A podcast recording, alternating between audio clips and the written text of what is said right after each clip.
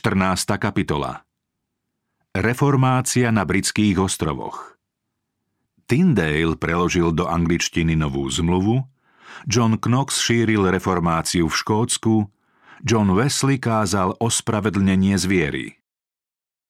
Kým Luther otváral Bibliu dovtedy ľuďom v Nemecku zatvorenú, Duch Svetý viedol Tyndale, aby to isté robil v Anglicku. Wycliffe preložil Bibliu z latinského textu, ktorý mal viaceré nedostatky. Táto Biblia nikdy nevyšla tlačou a ručné odpisovanie bolo také drahé, že si ho mohlo dovoliť len niekoľko bohatých a vznešených ľudí. Pomerne málo bola rozšírená aj preto, lebo cirkev ju prísne zakázala čítať a rozširovať. V roku 1516 teda o rok skôr, než Luther zverejnil svoje tézy, Erasmus vydal grécky a latinský text Novej zmluvy. Takto vyšlo Božie slovo prvýkrát tlačou v pôvodnom jazyku. Keďže v tomto diele boli opravené mnohé chyby predošlých rukopisov, zmysel textu sa stal zrozumiteľnejším. Mnohým vzdelaným ľuďom to pomohlo lepšie poznať pravdu a povzbudilo ich reformačné úsilie.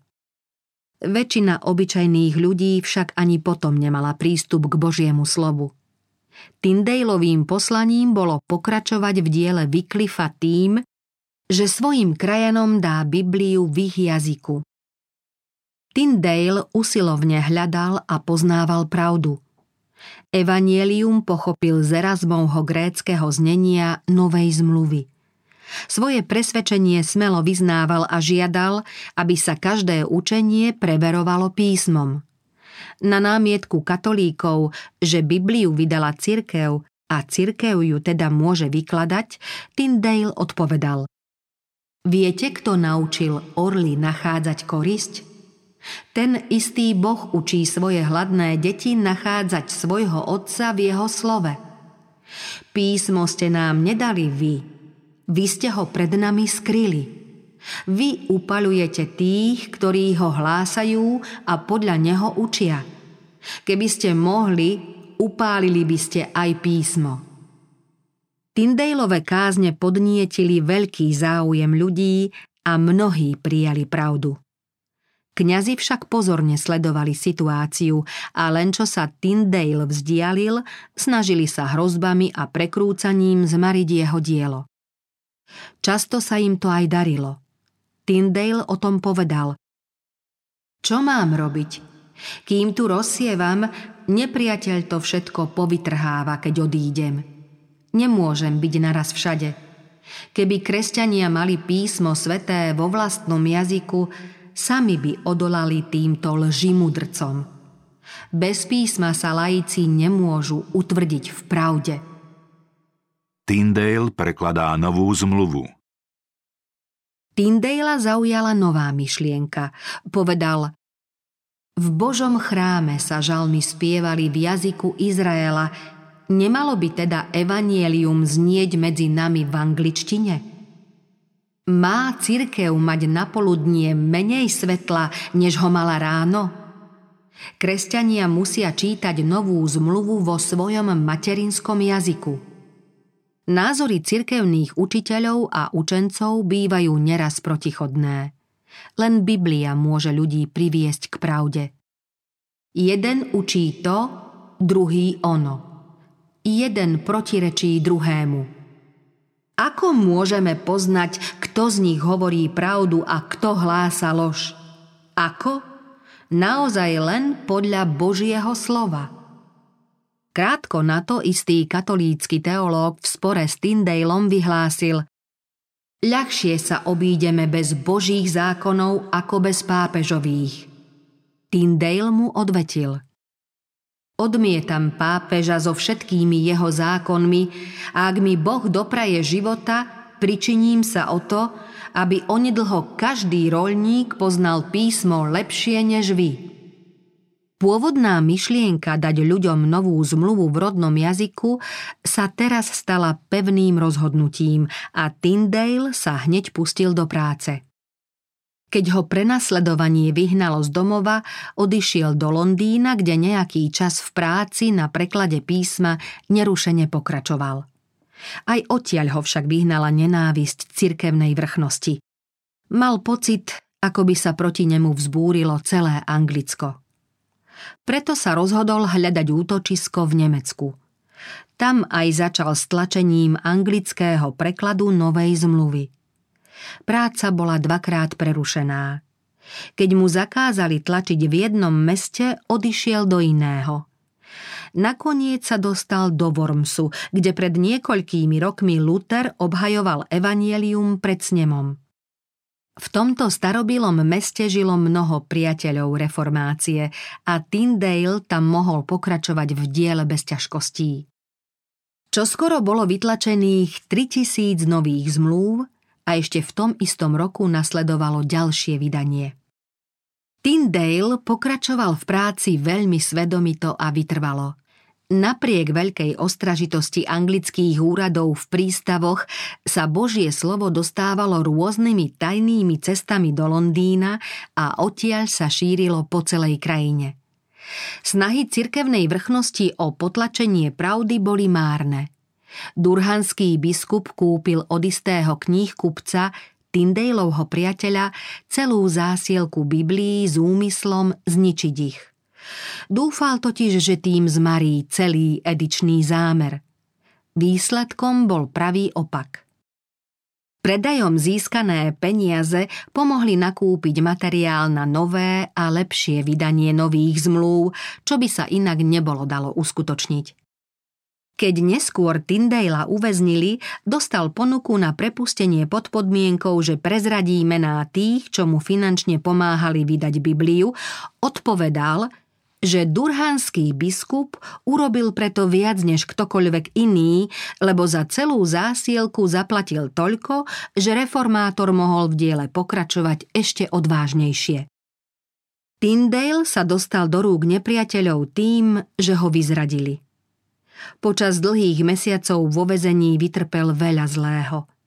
Aj keď nakoniec za svoju vieru zaplatil mučeníckou smrťou, Duchovná zbraň, ktorú pripravil, na stáročia uľahčila a dodnes uľahčuje boj ďalším obhajcom pravdy. Ďalší anglickí reformátori Latimer hlásal verejne z kazateľnice, že Bibliu treba čítať v jazyku ľudu. Veril a vyznával, že pôvodcom písma svätého je sám Boh. Preto má písmo aj niečo z moci a väčšnosti svetého pôvodcu. Všetci, kráľ, cisár, vrchnosť a správcovia sú povinní poslúchať sveté Božie slovo. Nechoďme okľukami, riaďme sa Božím slovom. Nechoďme cestami našich predkov, nerobme to, čo robili, ale to, čo mali robiť. Na obranu pravdy vystúpili aj Tyndaleovi verní priatelia Barnes a Fritz. Po nich prišli bratia Ridleyovci a Cranmer. Všetci títo predstavitelia anglickej reformácie boli ľudia vzdelaní a pre ich zbožnosť sa im aj v katolíckých kruhoch dostalo uznania. Proti pápežstvu sa postavili preto, že spoznali bludy svätého stolca – Keďže poznali tajomstvo Babylona, ich svedectvá boli o to závažnejšie. Teraz vám položím nezvyklú otázku, povedal Latimer. Viete, kto je najhorlivejším biskupom a prelátom v celom Anglicku? Vidím, že počúvate a čakáte, že ho budeme menovať. Poviem vám to. Je to diabol. Nikdy neopúšťa svoju diecézu – Kedykoľvek ho zavoláte, vždy je doma. Je stále pri svojom pluhu. Nikdy nezaháľa, o tom vás môžem ubezpečiť. Tam, kde sa diabol zabýva, miznú knihy a objavujú sa sviečky. Miznú Biblie a objavujú sa ružence, mizne svetlo Evanielia a nahrádza ho svetlo sviečok, a to aj na poludnie. Tam sa stráca Kristov kríž a objavuje sa predaj odpustkov. Prestáva odievanie nahých, sítenie chudobných a pomoc bezmocným a začína sa uctievanie rytín a obrazov, zdobenie dreva a kameňa, vyzdvihujú sa ľudské tradície a zákony, odmietajú sa Božie prikázania a sveté Božie slovo.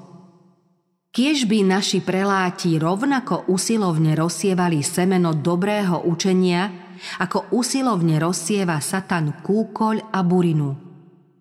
Títo reformátori vyznávali slávnu zásadu, tú, ktorú uznávali valdenskí kresťania Wycliffe, Hus, Luther, Zwingli a ich spolupracovníci, totiž, že písmo sveté je neomilným pravidlom viery a života – Nepripúšťali, že by zdanlivé právo pápežov, snemov, cirkevných otcov a kráľov malo ovládať svedomie ľudí vo veciach viery.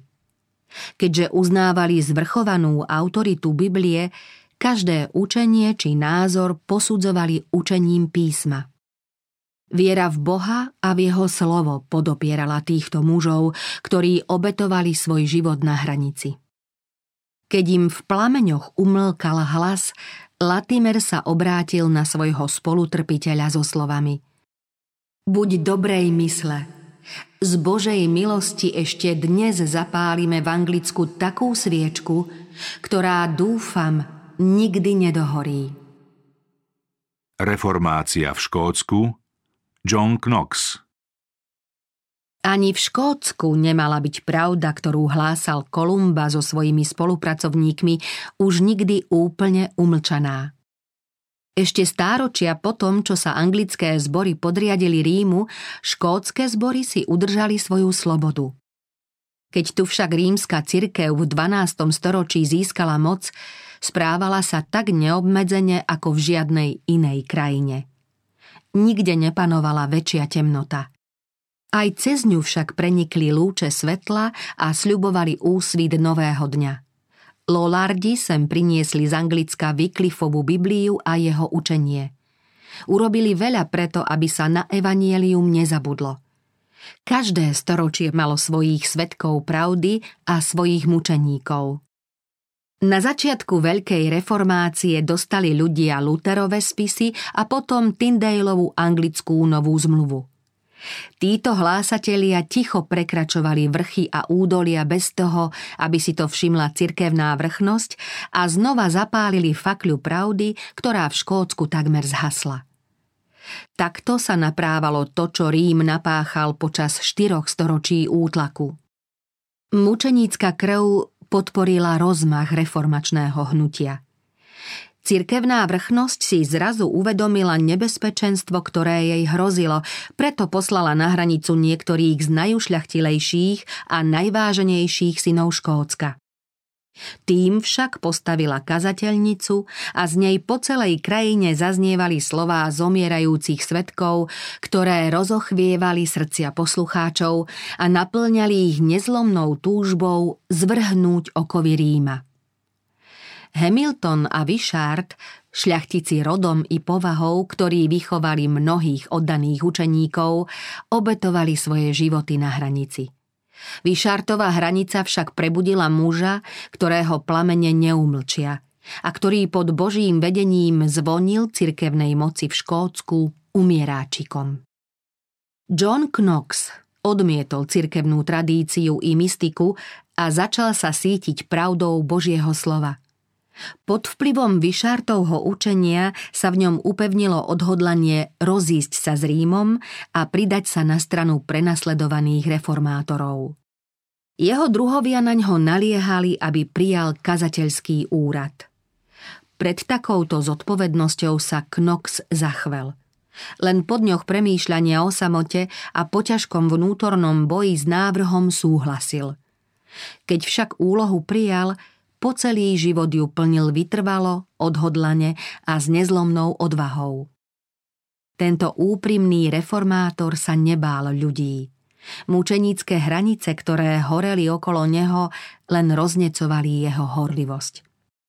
Napriek tomu, že mu nad hlavou výhražne vysela nepriateľská sekera, stál pevne a mocnými údermi na všetky strany ničil modlárstvo. Keď ho predviedli pred škótsku kráľovnú, v prítomnosti ktorej ochladla horlivosť nejedného predstaviteľa protestantov, Knox vydal neochvejné svedectvo o pravde. Odolal lichôtkam, nezľakol sa hrozieb, neuhýbal. Kráľovná ho obvinila z kacírstva. Vyhlásila, že navádza ľudí, aby prijali štátom zakázané náboženstvo, čím prestupuje Božie prikázanie, ktoré nariaduje, aby poddaní poslúchali svoje kniežatá. Knox na to rázne odpovedal. Keďže ani moc, ani sila pravého náboženstva nepochádzajú od svetských kniežat, ale jedine od väčšného Boha – Poddaní nie sú povinní prispôsobovať svoje náboženstvo chúťkam svojej vrchnosti. Kniežatá často vedia o pravom Božom náboženstve menej než ktokoľvek iný. Keby všetci Abrahámovi potomkovia prijali náboženstvo faraóna, ktorému boli tak dlho poddaní, povedzte, vaše veličenstvo, aké náboženstvo by bolo teraz na svete? Alebo keby boli všetci ľudia v dobe apoštolov prijali rovnaké náboženstvo ako rímsky cisári, aké náboženstvo by bolo teraz na zemi? Z toho môže vaše veličenstvo vidieť, že poddaní nie sú povinní vyznávať náboženstvo svojich kniežat, aj keď majú panovníkov poslúchať. Kráľovná Mária povedala Vy vykladáte písmo tak, a oni, rímskokatolíckí učitelia, inak. Komu mám veriť a kto to rozsúdi? Máte veriť Bohu, ktorý hovorí jasne vo svojom slove, odpovedal reformátor. Okrem toho, čomu vás učí Božie slovo, nemáte veriť ani tomu, ani onomu. Božie slovo je samo o sebe jasné a zrozumiteľné.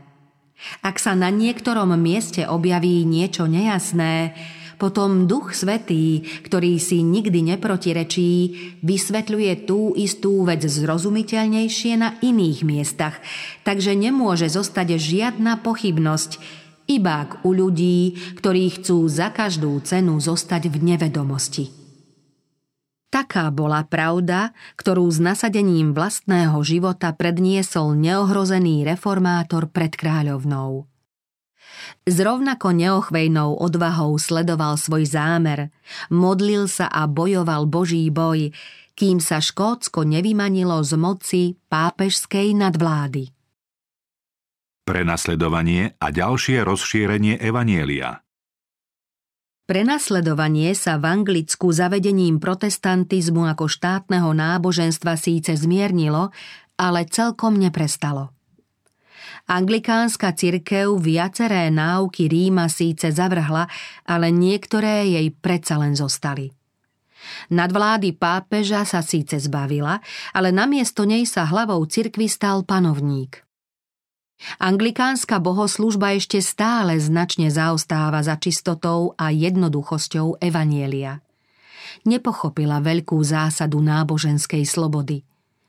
Protestantskí králi sa len výnimočne uchyľovali k takým tvrdým trestom, aké používal Rím proti kacírstvu, ale nevyznávali právo každého človeka uctievať Boha podľa hlasu vlastného svedomia. Štátna cirkev vyžadovala, aby všetci prijali jej učenie a zachovávali iba jej bohoslužobné zvyklosti. Postáročia boli ľudia pre odlišný názor viac či menej prenasledovaní.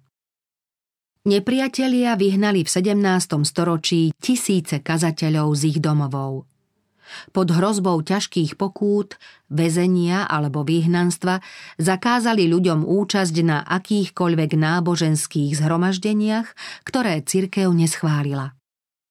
Tí, čo verne chceli aj ďalej spoločne uctievať Boha, museli sa zhromažďovať v tmavých chodbách, na pôjdoch a niekedy aj v lesoch.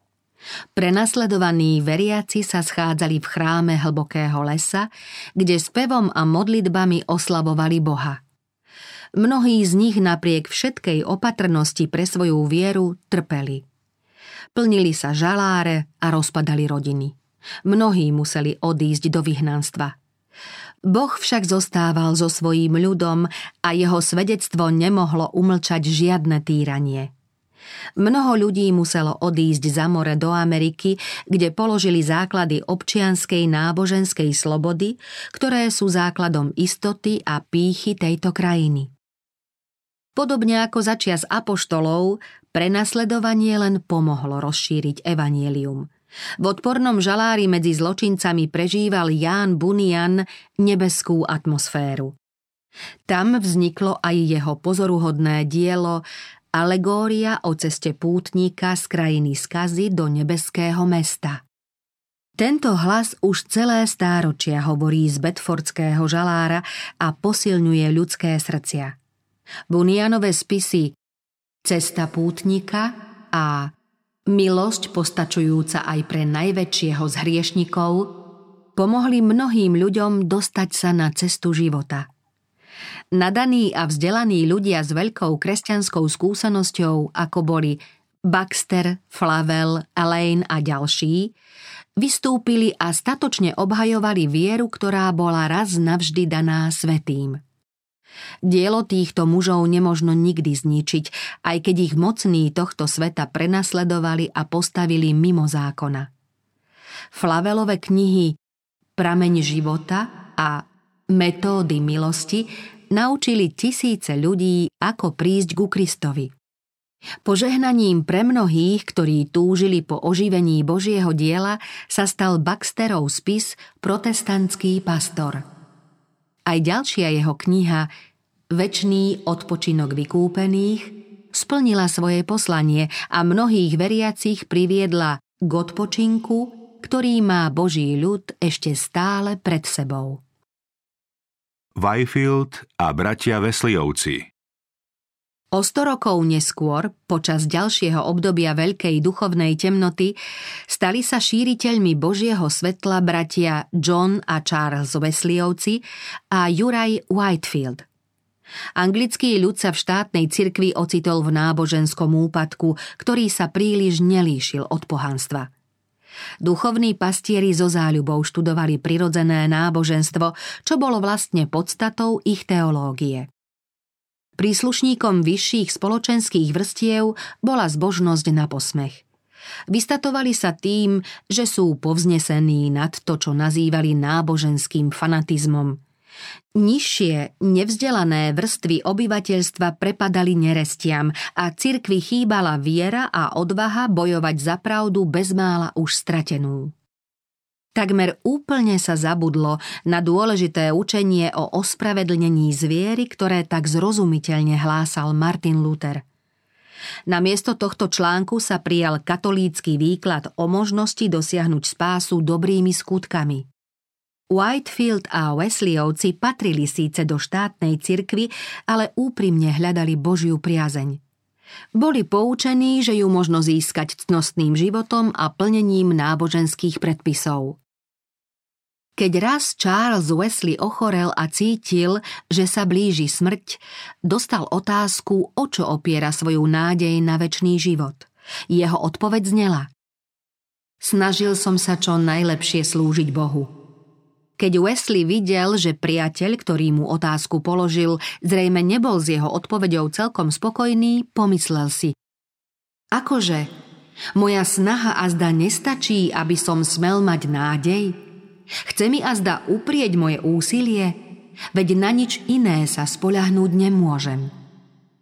Takáto hustá tma zahalila cirkev a zastrela učenie o zmierení. Olúpila Krista o jeho slávu a odvrátila pozornosť ľudí od jedinej nádeje na spasenie, od krvi ukrižovaného vykupiteľa. Wesley a jeho priatelia dospeli k poznaniu, že pravé náboženstvo vychádza zo srdca a že Božiemu zákonu podliehajú myšlienky práve tak ako slová a činy. Keďže boli presvedčení, že je potrebná svetosť srdca, ako aj bezúhonné správanie, snažili sa žiť naozaj novým životom. Vrúcne a s modlitbou sa snažili ovládať prirodzené zlé sklony ľudského srdca. Žili seba zapieravo, láskyplne a pokorne. Veľmi prísne zachovávali všetko, o čom sa nazdávali, že by im mohlo pomôcť získať to, po čom najviac túžili. Svetosť ako záruku dosiahnutia Božej priazne. Určený cieľ však nedosiahli. Márna bola ich snaha vymaniť sa spod vplyvu hriechu alebo ho premôcť. Bojovali rovnako ako kedysi Luther v kláštornej cele v Erfurte. Aj ich trápila rovnaká otázka. Ako môže byť človek pred Bohom spravodlivý? Oheň Božej pravdy, ktorý na protestantskom oltári takmer vyhasol, bolo treba znova zapáliť ohňom dávnej pochodne, ktorú postáročia udržiavali českí kresťania v jednote bratskej. Rímske hordy v poreformačnom období protestantizmus v Čechách takmer vyhubili. Tí, čo sa nechceli vzdať pravdy, museli utiecť. Niektorí z vyhnancov našli útočisko v Sasku, kde si zachovávali starú vieru. Potomkovia týchto kresťanov priniesli svetlo Wesliovi a jeho priateľom.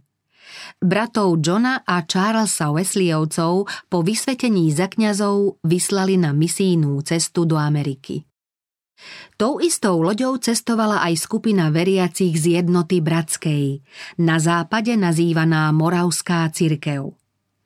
Plavbu sprevádzali silné búrky a John Wesley tvárou v tvár smrti poznal, že mu chýba istota zmierenia s Bohom.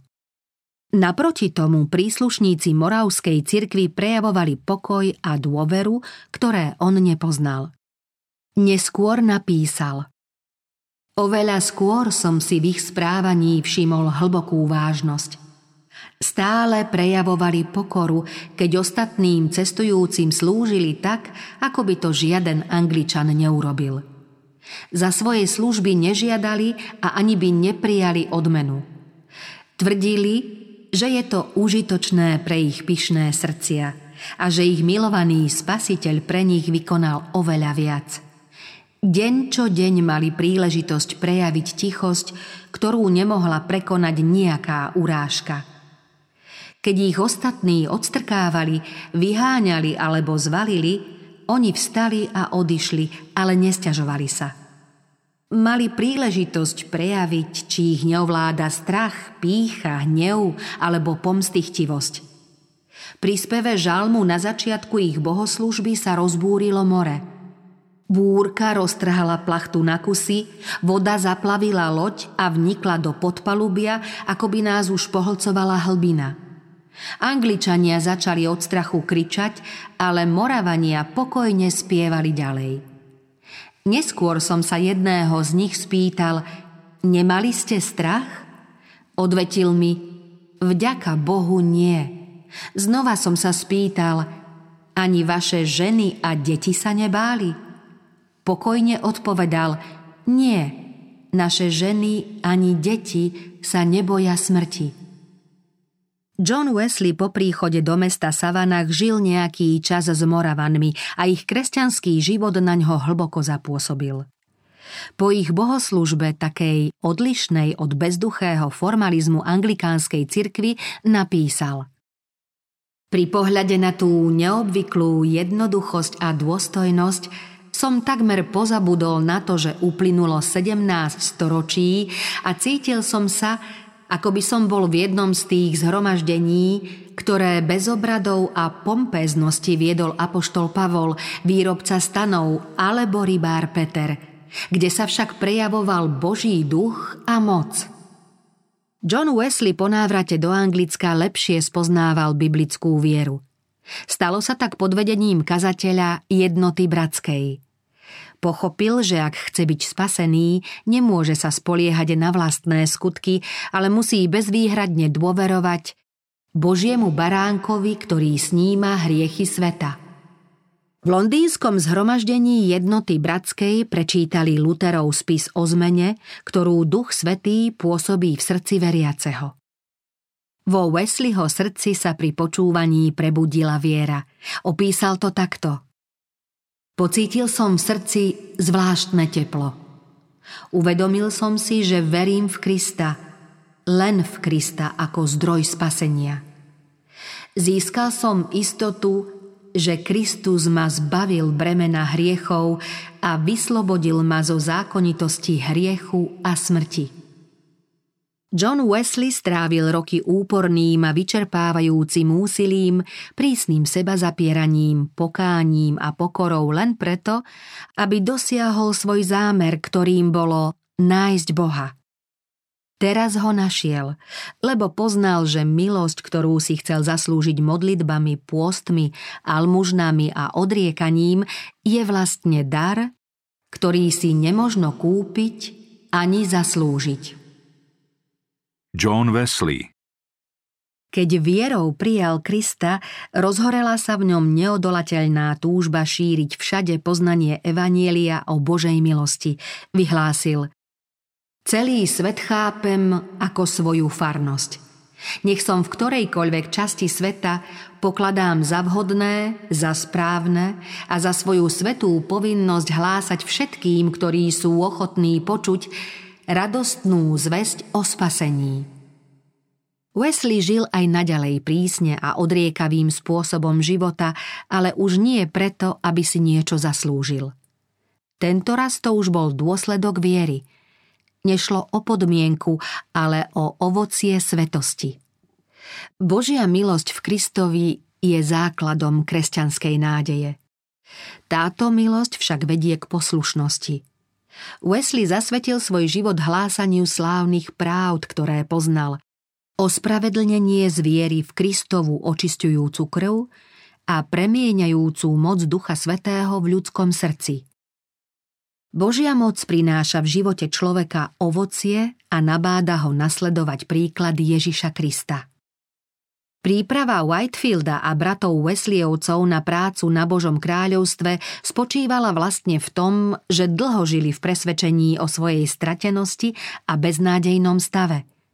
V krutej paľbe skúšok, v podobe výsmechu, opovrhnutia a prenasledovania na univerzite i pri nástupe do kazateľskej práce sa naučili znášať ťažkosti ako dobrí vojaci Ježiša Krista. Zlomyselní spolužiaci na univerzite ich opovržlivo nazvali metodistami. Jedna z najväčších náboženských spoločností v Anglicku a v Amerike považuje dodnes toto pomenovanie za úctyhodné. Ako členovia anglikánskej cirkvy aj oni lipli na tradičných bohoslužobných formách. Pán im však vo svojom slove ukázal lepšiu bohoslužbu – Duch Svetý ich viedol k tomu, aby kázali ukrižovaného Krista. Ich snahu sprevádzala Božia moc. Priviedli tisíce ľudí k poznaniu pravdy a ku skutočnému obráteniu. Tieto ovce bolo treba chrániť pred dravými vlkmi. Wesley nehodlal založiť novú náboženskú spoločnosť, veriacich však predsa zjednotil v spoločenstve s názvom Metodistická cirkev.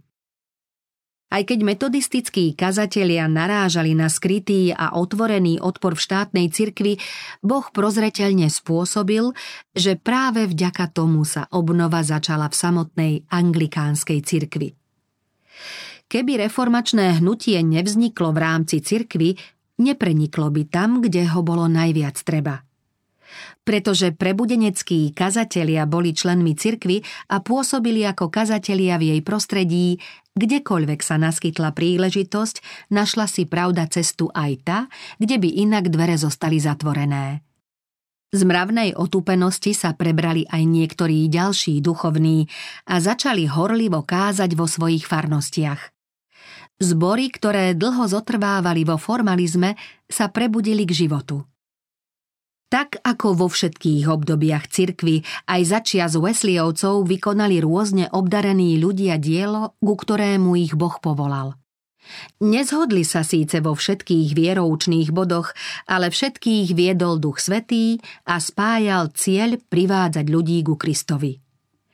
V určitom období hrozil medzi Whitefieldom a Wesleyovcami názorový rozkol a následné vzájomné odsudzenie – ale dar tichosti získaný v Kristovej škole viedol ich k vzájomnej znášanlivosti a láske. Nebolo času na spory, veď ľudia všade naokolo žili v bludoch a neprávostiach. Hriešnici sa rútili do záhuby. Boží služobníci išli úzkou cestou a proti sebe mali vplyvných a vzdelaných mužov. Niektorí kňazi po určitom čase zaujali voči ním rázne, nepriateľské postoje. Pred čistou vierou, ako aj tými, ktorí ju hlásali, zatvárali dvere kostolov. Správanie duchovenstva, ktoré ich ohováralo z kazateľníc, znova prebudilo temné sily neinformovanosti a nespravodlivosti. John Wesley opätovne unikal smrti iba vďaka Božej milosti. Len čo voči nemu začal Dav prejavovať nenávisť a už sa zdalo, že Wesley neunikne, objavil sa mu po boku aniel v ľudskej podobe. Dav sa vyľakal a Boží služobník vyviazol bez úhony. Po jednom takom vyslobodení pred rozzúreným davom Wesley napísal – keď sme po strmej, šmikľavej ceste zostupovali z kopca do mesta, mnohí sa ma pokúšali zraziť na zem. Dobre vedeli, že ak budem na zemi, sotva sa znova postavím na nohy.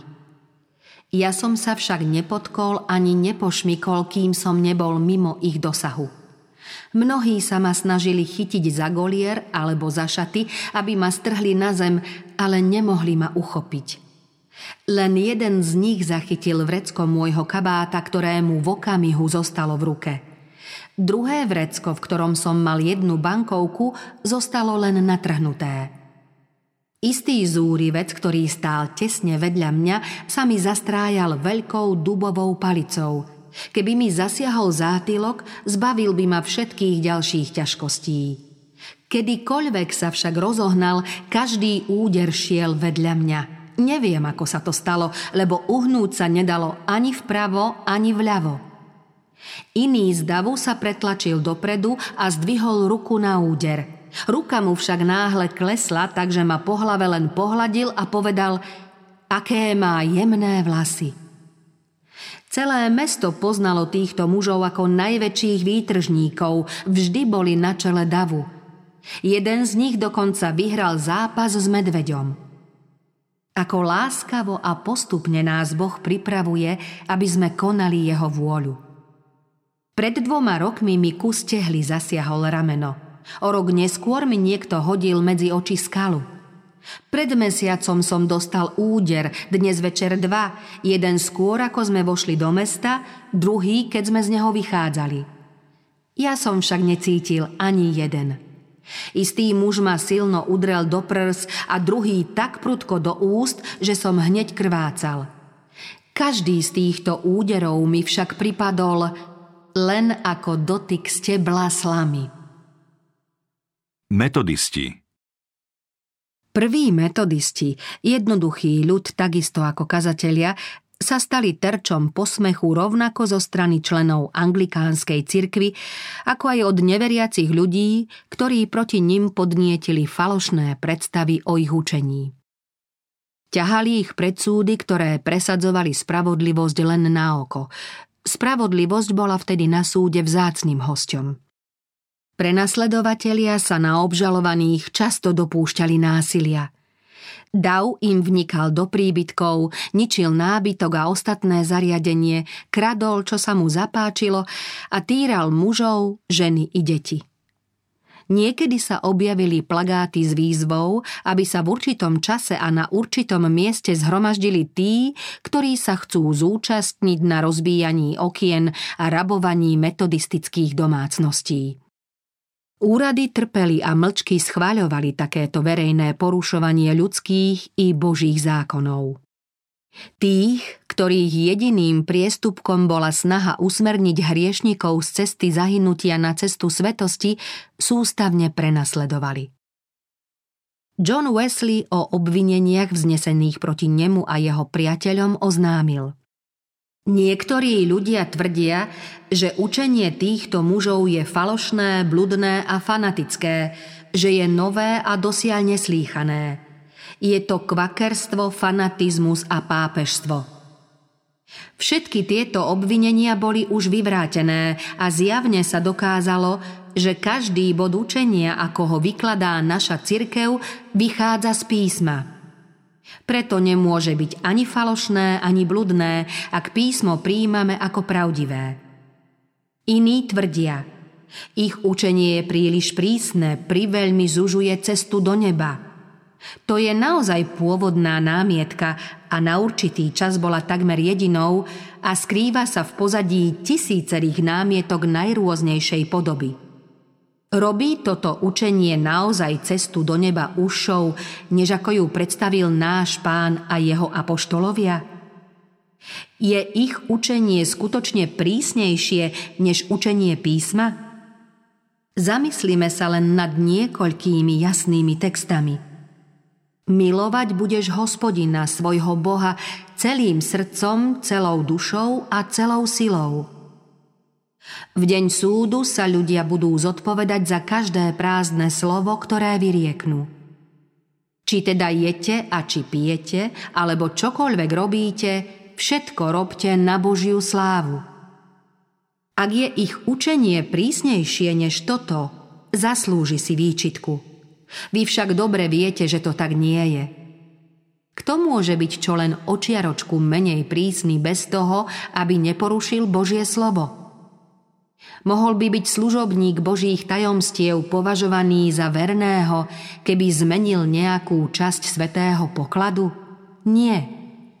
Nemôže nič zmierniť, nemôže nič ubrať, musí všetkým ľuďom oznámiť Nesmiem podriadiť písmo vášmu vkusu. Vy sa mu musíte podriadiť, inak zahyniete. Z toho pramení celý hurhaj, že títo ľudia sú prísni a nemilosrdní. Naozaj sú prísni a nemilosrdní. V akom však zmysle – či nesítia hľadujúcich a neobliekajú nahých? Kdeže v tomto nie je, v tom sú snaživí. Sú však prísni a neúprostní v posudzovaní iných ľudí. Nazdávajú sa, že spasení budú len tí, ktorí sa správajú ako oni. Duchovný úpadok v Anglicku pred vystúpením Wesleyho bol prevažne následkom učenia odporujúceho Božiemu zákonu. Mnohí vtedy tvrdili, že Kristus zrušil mravný zákon. Kresťan ho už nemusí zachovávať a veriaci človek nemusí konať dobré skutky.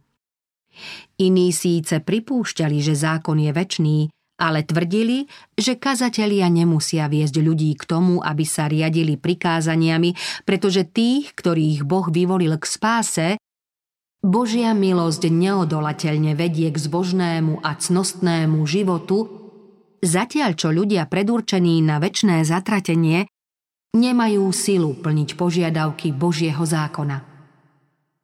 Ďalší tvrdili, že vyvolení nemôžu vypadnúť z milosti alebo prísť o Božiu priazeň. Dospeli k ešte hroznejšiemu záveru, že totiž Bezbožné skutky, ktoré páchajú, nie sú v skutočnosti hriešne a nemožno ich pokladať za prestupovanie Božieho zákona, takže sa teda nemusia zo svojich hriechov kajať. Títo ľudia tvrdili, ani ten najodpornejší hriech, ktorý sa všeobecne pokladá za prestúpenie Božieho zákona, nie je pred Bohom hriechom, ak sa ho dopustí niekto z vyvolených, pretože jednou z podstatných a význačných vlastností vyvolených je, že nemôžu robiť nič, čo by sa nepáčilo Bohu, alebo čo by zakazoval jeho zákon. Toto nešťastné učenie sa v podstate zhoduje s neskoršími názormi populárnych profesorov a teológov, ktorí hlásali, že vlastne nejaký nemenný Boží zákon a meradlo pravdy neexistuje, pretože kritériá mravnosti si spoločnosť určuje sama a ona ich aj mení. Všetky tieto názory vymýšľa a šíri to isté knieža duchov, ktoré už kedysi medzi bezhriešnými obyvateľmi neba začalo svoje dielo a ktoré si kladie za cieľ odstrániť spravodlivé požiadavky Božieho zákona. Učenie, podľa ktorého Boh raz navždy určil nepremennú podstatu človeku, zviedlo mnohých k tomu, že Boží zákon celkom zavrhli – Wesley rázne vystupoval proti bludom tých, ktorí šírili učenie o neplatnosti Božieho zákona a dokazoval, že učenie, ktoré znevažuje Boží zákon, odporuje písmu. Zjavila sa totiž Božia milosť spásonosná všetkým ľuďom. Toto je dobré a príjemné pred naším spasiteľom, Bohom, ktorý chce, aby všetci ľudia boli spasení a prišli k poznaniu pravdy. Jeden je totiž Boh, jeden aj prostredník medzi Bohom a ľuďmi, človek Kristus Ježiš, ktorý dal seba samého ako výkupné za všetkých. Pán štedro udeluje svojho ducha všetkým, ktorí prijímajú jeho ponuku spásy. Tak Kristus, pravé svetlo, osvecuje každého človeka. Ľudia sa pripravujú o spásu tým, že svojvoľne odmietajú dar života. Učenie Johna Wesleyho na tvrdenie, že Kristova smrť odstránila nielen zákon o obradoch, ale aj prikázanie desatora, Wesley odpovedal. Mravný zákon obsiahnutý v desatore a potvrdený prorokmi Kristus nezrušil. Účelom Kristovho príchodu nebolo odvolať niečo z neho. Mravný zákon nemôže byť nikdy zrušený. Stojí pevne ako verný svedok v nebi – tak to bolo na začiatku sveta, keď zákon ešte nebol vytesaný do kamenných dosák, ale pri stvorení bol napísaný do srdc ľudí. Aj keď zákon, ktorý kedysi napísala Božia ruka, je teraz hriechom znetvorený, napriek tomu nemôže byť celkom zrušený, pretože by sme nevedeli rozpoznať dobro od zla. Každá časť tohto zákona musí platiť pre všetkých ľudí všetkých čias. Veď zákon nie je závislý od času ani od miesta, ani od iných okolností podliehajúcich zmenám, ale jedine od Božej podstaty a prirodzenosti človeka a ich vzájomného nemenného vzťahu. Neprišiel som zrušiť, ale naplniť. Kristus týmto výrokom nepochybne mieni zhodne so všetkým, čo predchádza a čo nasleduje toto. Prichádzam nastoliť zákon v jeho plnosti a odstrániť všetko, čo k nemu ľudia pridali. Prichádzam objasniť, čo je v ňom zatemnené a nejasné – Prichádzam ukázať skutočný a plný význam každej jeho časti, dĺžku, šírku i celý dosah každého prikázania tohto zákona, výšku i hĺbku a nevýslovnú čistotu a duchovnosť zákona i všetkých jeho častí. Wesley vyhlásil, že zákon dokonale súhlasí s evanieliom. Zákon a evanielium spája ten najúžší možný vzťah. Zákon na jednej strane stále pripravuje cestu evanieliu a odkazuje nás. Na druhej strane nás evanielium trvalo vedie k dôslednejšiemu plneniu zákona. Zákon napríklad požaduje, aby sme milovali Boha, svojho blížneho, aby sme boli pokorní, tichí a svetí. Poznávame, že na to nestačíme, že pre človeka je to nemožné. Boh však slúbil, že nám dá takú lásku, pokoru, tichosť a svetosť. Príjmame toto evanielium, toto radostné posolstvo a ono sa v nás stáva skutočnosťou na základe našej viery.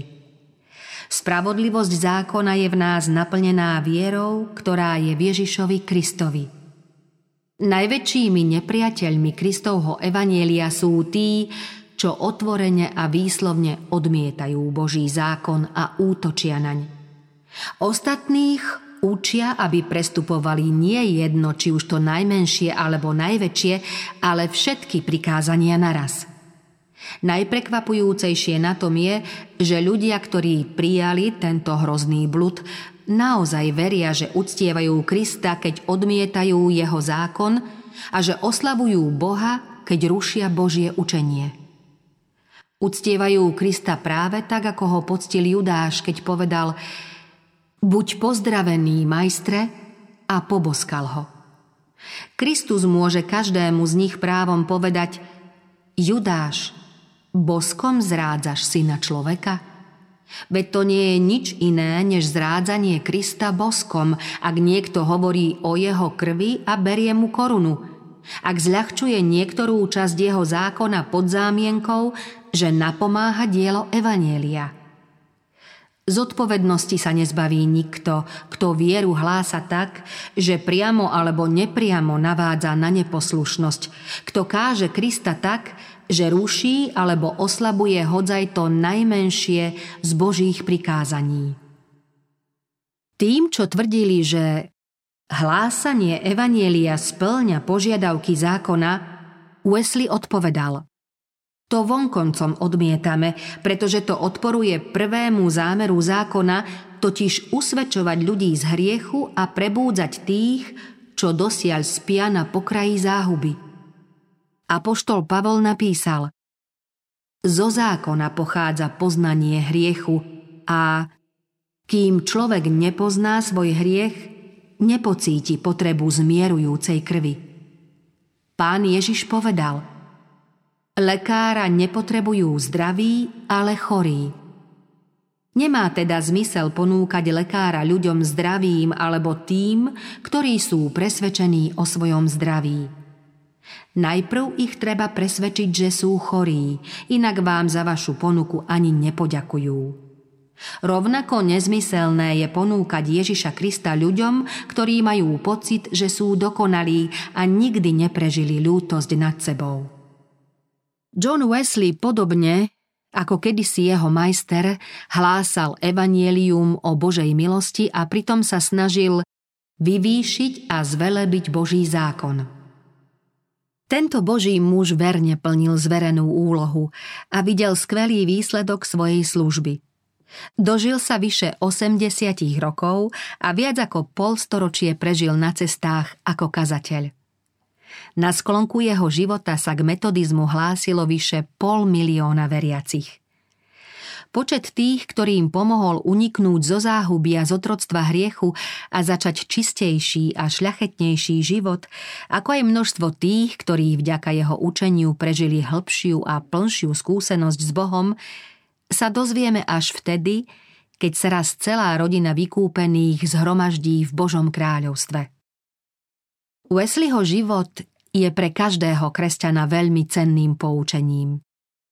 Kiež by sa viera, pokora, neúnavná horlivosť, obetavosť a oddanosť tohto Kristovho služobníka prejavovali aj v dnešných cirkvách.